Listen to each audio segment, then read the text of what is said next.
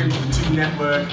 I'm Adam. We're here at the Newcastle United Training Centre in Benton as part of a donation that the Toon Network's very own Vince made uh, to the food bank at the Tyneside Irish Centre a few weeks ago with all the journalists and the talk talking, which has been great. So far, it's a bright sunny day. We've arrived on Team Photo Day of all days, just a few days ahead of the big showdown against Liverpool on Sunday evening. Now we've just met Rafa Benitez. He's in fine spirits, as are we've met a couple of the the squad as well. We got a we got a we got a handshake from uh, from Yedlin. I've got a handshake from James, um, and Rafa Benitez, of course. We'll, we'll have an audience with him in a little bit as well. The guys are just getting changed from their strips from the team photo, and training's about to start, so we're just waiting around for that. We won't be able to take any footage, of course, but I'll certainly feedback on what I what, I see, what what the mood's like, and see what the confidence is like in the squad. But they seem to be laughing and joking before. Um, the guys seem in pretty good spirits by all, by all accounts.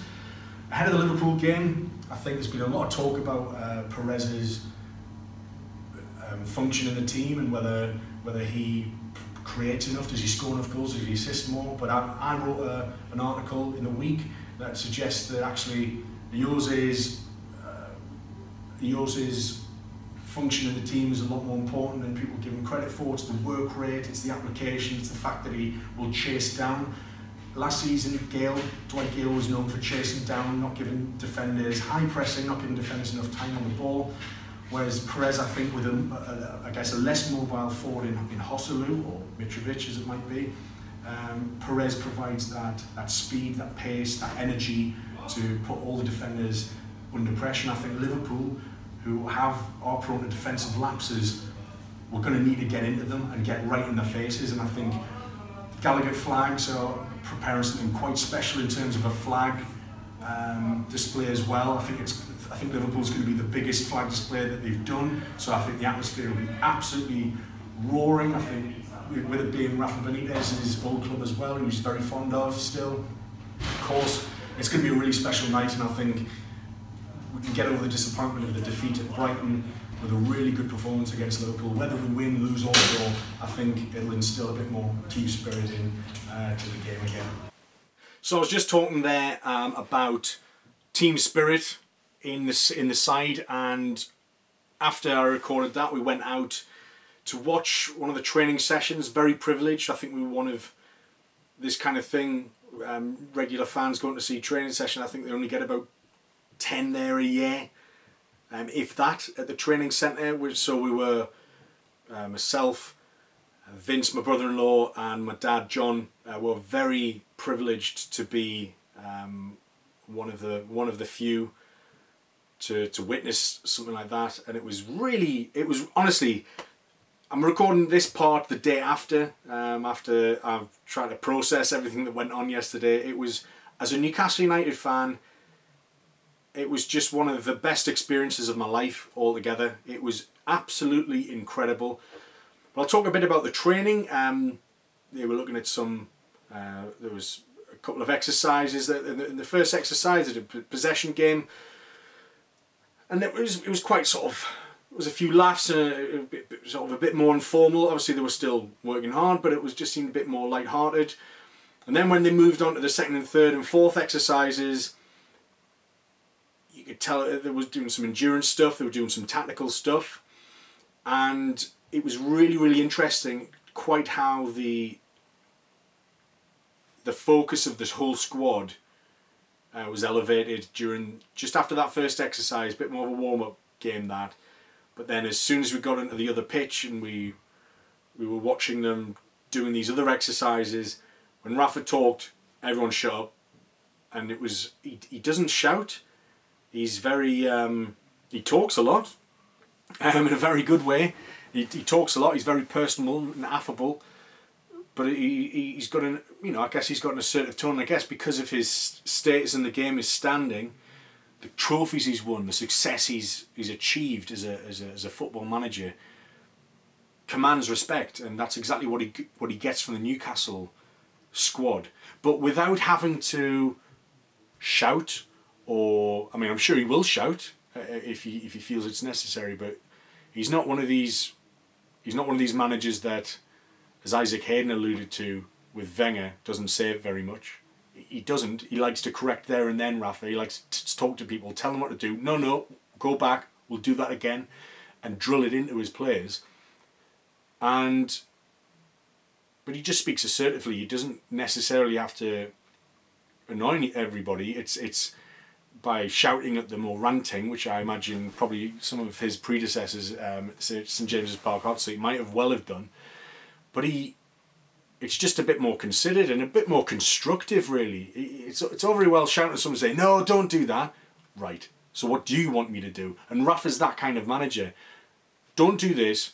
Try thinking about this. And, and he puts the arm around the shoulder, and that's the kind of manager he, he is. And I think that's why one of the biggest takeaways uh, for me from watching the training session and actually seeing the squad in a more informal setting with doing the team photo, for example, we're laughing. There was there's real spirit there, and this is off the back of a, a you know one 0 defeat by by Brighton last weekend. It was more that it was they didn't let themselves wallow in that defeat, and that's probably how. And it, you know it speaks volumes for that. We went on a after losing the first two games and losing away to Huddersfield, which you'd think that we'd at least not, you know, get a draw from, heads don't go down in the squad as easily as they might have done in years gone by before Rafa Benitez, um, with the likes of, say, Pardew, Carver, McClaren, you know, Kinnear. the heads don't go down, and I think mentally we're a lot stronger. Well, I think mentally we're better equipped. Yes, we don't have all the all the abilities a lot of other Premier League clubs do, but we have a manager who's very meticulous, knows exactly what he wants. He does his homework to the nth degree, and he really, really knows his stuff. Rafa Benitez, down to the down to the, the, the minute details and elements of any scenario of any set play of any open play. it, it is he's a, he's a walking encyclopedia of football. He's just he's just a he's a genius. We have a world class manager, and I just got need to stress that. And I think as much as his tactical prowess and his knowledge of the game is a huge weapon for Newcastle United, his ability to make feel people feel good about themselves and to motivate, but again in a constructive way, that's meaningful and can last. His coaching team are slick, they're professional. Everyone, there's not a minute wasted on the training ground. Everyone knows what they're doing. So it's from transition to exercise to, to the next one to the next one. They really, really know the stuff, and it was it was an amazing and unique insight into a, you know to see how any Premier League club would trains on a regular day. And as much as I don't have I don't really have many of these kinds of training behind closed doors training sessions to compare what I saw to. It looked and felt as I would expect a Premier League club to be in, in, in regards to their training regime. It was, yeah, it was. Um, they were well drilled. There was purpose. There was tactical insight. There was corrections. He talked a lot but yeah, just a slick operation. He's got a really good team around him, Rafa Benitez, and that's again what he brings. You know, you can't imagine, as much as I can imagine maybe Steve McClaren probably being quite good on the training ground by all accounts because of, you know, you, you, you don't get to be Sir Alex Ferguson's number two without having a bit of nous on the training ground. But I think if you look at the likes of, say, John Carver Pardew, they're not bringing that kind of stuff to a training session. They're just not and I think that shows on the pitch eventually, um, or straight away if it's John Carver. but anyway, after that, we then uh, we met pretty much most of the first team squad. We had um, once they'd had once they'd eaten in the canteen and got some signatures and handshakes and had some good crack on with a lot of them. Uh, again, there's no egos in that in that dressing room. There really isn't, and that's another thing that I think Rafa Benitez brings to the squad. He's got rid of a lot of dead wood, a lot of dead wood and, and, and, and, and rotten apples, I guess, in, in the club, and everyone's sort of yeah, it's a young squad, but people are hungry, and yeah, I know that they've been probably trained to be nice to people and smile, but they, again, they still did it, and they still you were able to have a bit of back and forth. Rob Elliott, I found absolutely hilarious, really really funny guy. Um, had some good crack on with the with, with the other guys, um, Merino, Atsu, um, Mo Henri Saivet had some good crack together. You know, we um, just trying to think that we wrote a big list. Freddie Woodman, he'd just been announced as in England under 21 squad, so we congratulated him for that. And he was, seeing, I think it had only just broke a few minutes before, so he was quite like, oh, right, yeah, thanks very much for that. We saw um, Ritchie and Elliott and Shelvey, Merino and Mbemba, Perez, Yedlin, um, Sterry. I'm a, a shout out for, for, for Jamie Sterry as well. We um, he he took the time to ask us how we've how we've you know what do we think of the training session. He obviously saw us watching and um, he was very honest about his own aspirations. He's a Geordie boy. He wants to do well. He wants to get his chance in the first team. I was asking if, if, if he thought he might get a chance, you know, this, this season, and he you know he's just come back from a big injury, obviously, but he's you know he's hope he's really hoping to. I think he really wants to do well here. I think he he probably wants to do achieve what Paul Dummett's achieved in sort of staking down a first team place for for, for his own. It's going to be difficult because I like Yedlin and Yedlin offers a lot. Um, but you know, Sterry's got some pace as well. Uh, Vince noticed um, giving Atsu a run for his money, and Atsu's a fast lad. Like he's really quick, obviously. So yeah, it, it's good. It, it's good to talk to some of these younger guys like Woodman, like Sterry. I, I was speaking to Woodman, asking him if he thinks he'll get the number one jersey by the end of the season, and again, that's what he's working towards as well. I'd like to think he's, you know, what we don't want to do is be in another situation like Fraser Forster where he doesn't get a game but then he goes on to become a really well established international goalkeeper when he was one of our own. So what we don't want to do with I guess with Woodman is wait wait wait too long so he gets bored and he just he moves he moves on and and, and looks to find his career elsewhere. Let's hope that doesn't happen and I thought, hope he gets an opportunity this season, maybe in the FA Cup perhaps. I don't know. But so that side of it was great. We got offered in and had a bit of food with in the canteen.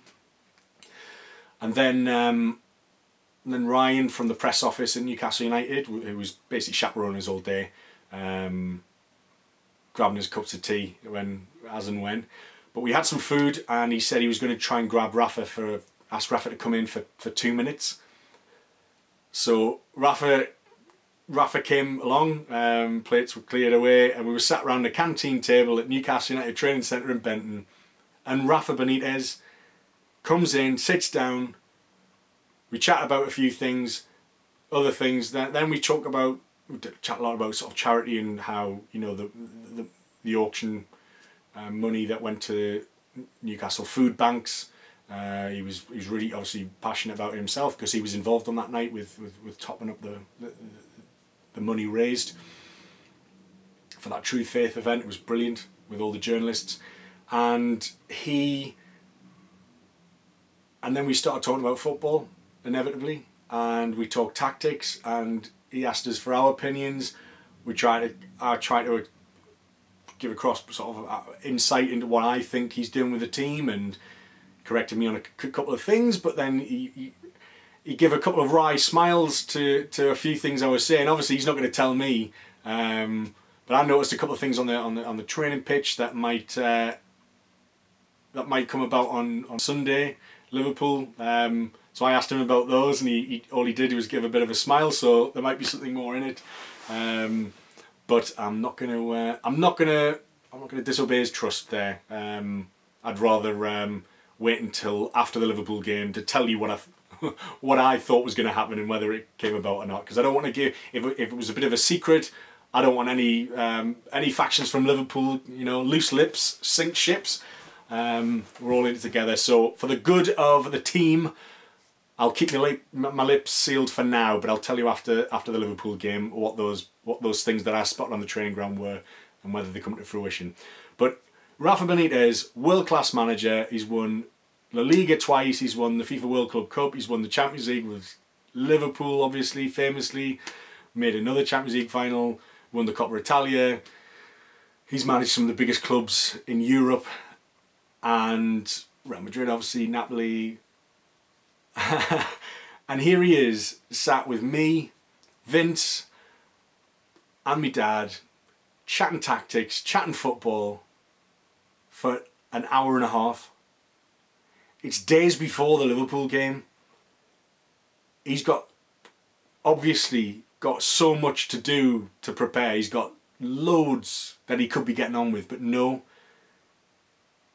He came and took his time. Again, he could have come and sat down. 15 minutes would have been incredible. Like an audience with, one on one with, with Rafa Benitez. But no, it was an hour and a half. I couldn't stop talking to him about tactics. And then he got his. Um, we, st- we t- started talking about zonal marking, for example. And, and how we've, you know, Jamal Lascelles has um, benefited from a couple of our opponents this season playing with zonal marking. So then he, so then he gets up because we're in a canteen. He's grabbing pepper uh, pots and salt shakers, and he's getting the olive oil bottles, and he's getting napkins and water bottles, and he's he's moving he's moving the, he's moving the bottles around as the defender. So right, so you're defending a corner. How do you how do you line up? So he's giving he's telling me where to put the, the olive oil bottle. He's telling me where to put the salt and pepper shakers. and it's like right, well I'd have a tall lad at the front. Um, or somebody who's good at heading, like we used to have Shearer at the front post. He used to head out loads uh, uh, all the time. So I'd have like a big lad at the front there. Maybe behind him, I think a bigger lad would be wasted. So maybe put your second biggest man two over, so you could defend like the centre to the back post, and have somebody quick. And it, and it, and it was amazing. But his tactical insight, you know, he, he spoke very candidly about lots of situations and situations with the club as well, which again I think have been touched on by journalists, and I'm I'm not going to disclose those things, but. He, he, he was he's very trusting of us and you know, I, I told him, you know, speaking on behalf of, you know, I don't have the right to speak on behalf of Newcastle fans, but I, I basically told him that, you know, I know a lot of Newcastle fans, most of us, I would, I would imagine, we, he, he got criticised from factions of the media for speaking out against Mike Ashley. But I told him that how refreshing it was to have somebody who is fighting our corner. What what Rafa wants is for the good of the fans, for the good of the club. What Mike Ashley wants, who knows what Mike Ashley wants, but certainly his behaviour over the last decade,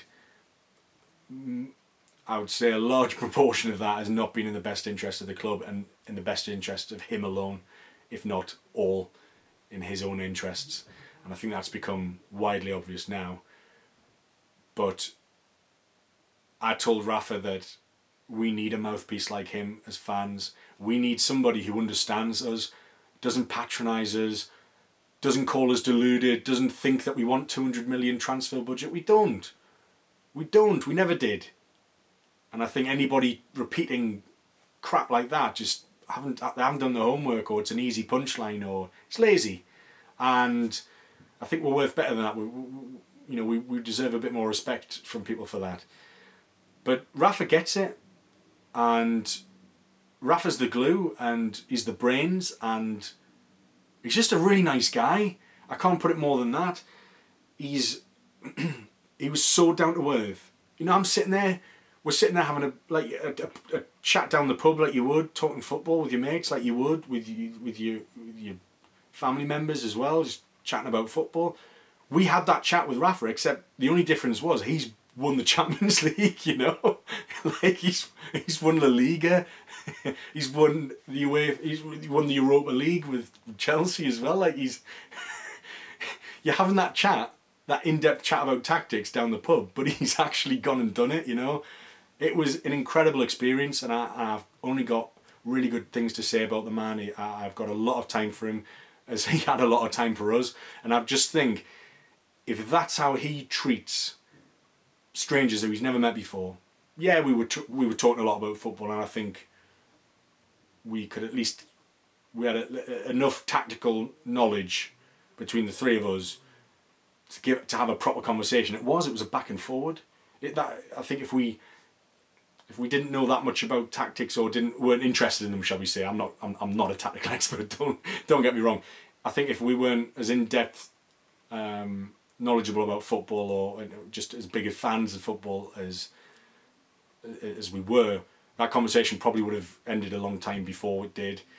But it was amazing, um, and he took the time to sign a few bits as well, including my uh, little son's uh, Newcastle kit with um, with his name on the back and number. So that's a, that's quite a special thing that I'll keep forever. But yeah, um, it was an amazing day. We even spotted uh, Simon Bird from the, from the Mirror, and we had a good chat with him. He was uh, he was good crack as as well. Um, very kind. So we're going to be in the media box for the Liverpool game, uh, rubbing shoulders with journalists and ex-footballers. We'll be in the post-match press conference with Benitez and Klopp as well. So this uh, this amazing prize and experience is only halfway through as I'm talking um, on Friday here before the Liverpool game. It's going to be an amazing game, but let's go back into a bit more of a preview. I've obviously chatted a bit more about um, you know Liverpool's dynamic forwards, which are going to be very difficult to contain. Mane's back. Coutinho is apparently resettled after his um, summer of, um, I guess, transfer uncertainty towards Barcelona.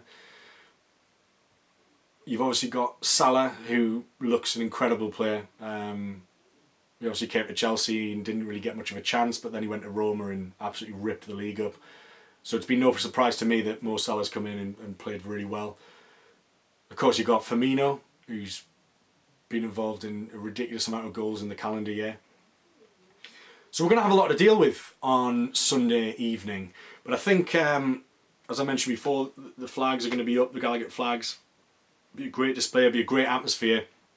But I think what we need to do is what we did against Stoke and have this, you know, these defensive back, these, you know, banks of four and keeping shape and absorbing pressure and I guess try and get Liverpool on the break. Liverpool are, are a team who like to break quickly as well, but I suspect, given that we are bottom of the possession table, Liverpool are not. They're going to get a lot more opportunities, a lot more possession, so it's going to be a lot more difficult for us to carve out goal scoring chances. I saw Joselu as well. I told him that Sunday was going to be his day. I could feel it in my bones. I said, "You're going to score, Joselu." So let's. Uh, if he scores, I'm going to pick up. I'm getting an assist for that, guys. I'm sorry, but um, partial credit. But I think we didn't find Joselu enough against Brighton. Spoke to Rafa about that, and he obviously fully agreed. And I said, I, I, I told Rafa that um, had we played with the urgency that we did in the last 15 minutes against Brighton, that 75% possession, all those shots on goal and target, and we, you know, might have been a bit different. Rafa was adamant that the goal Brighton scored shouldn't have stood. It was foul. A defender was held held back um, before it was headed towards Hemed. But we, before that, we were largely, you know, we were all right. We're, they'd started better, but what we can't do is allow any lapses in concentration at the back if we were to get anything. You know, Liverpool only lost one game this season, which was against Man City away, and we all know that was through the Mane uh, high kick, which I told Rob Elliott to look out for. But looking at the last six meetings between Newcastle and Liverpool, in the last six meetings we've won two, drawn two, and lost two, so it's quite evenly spread. Rafa Benitez hasn't lost against Liverpool since he left Anfield. I think that was a couple of draws when he was at Chelsea. And looking at goals for and goals against, now Newcastle have scored six and conceded five. Liverpool have scored 12 and conceded 11. So we've both got, both teams have a goal difference of plus one. Our problem has been goals. We've basically averaged, what, a goal a game, six and six. Liverpool have scored double that, but then they've pretty much conceded double that as well. So Liverpool's weakness is the defence. But as Rafa Benitez himself pointed out to me, it's all very well saying that they've got a weak defence, but if you haven't got the ball in the possession and you, you, and you don't create chances to exploit that poor defence, it doesn't make any difference. And he's absolutely right. You know, if we don't get possession, if we don't, we're going to have little possession, but if, if we can be economical and efficient with it, like we were against Stoke, we did a lot with a little, then we might carve out a few good chances.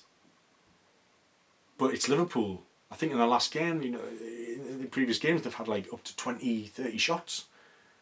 And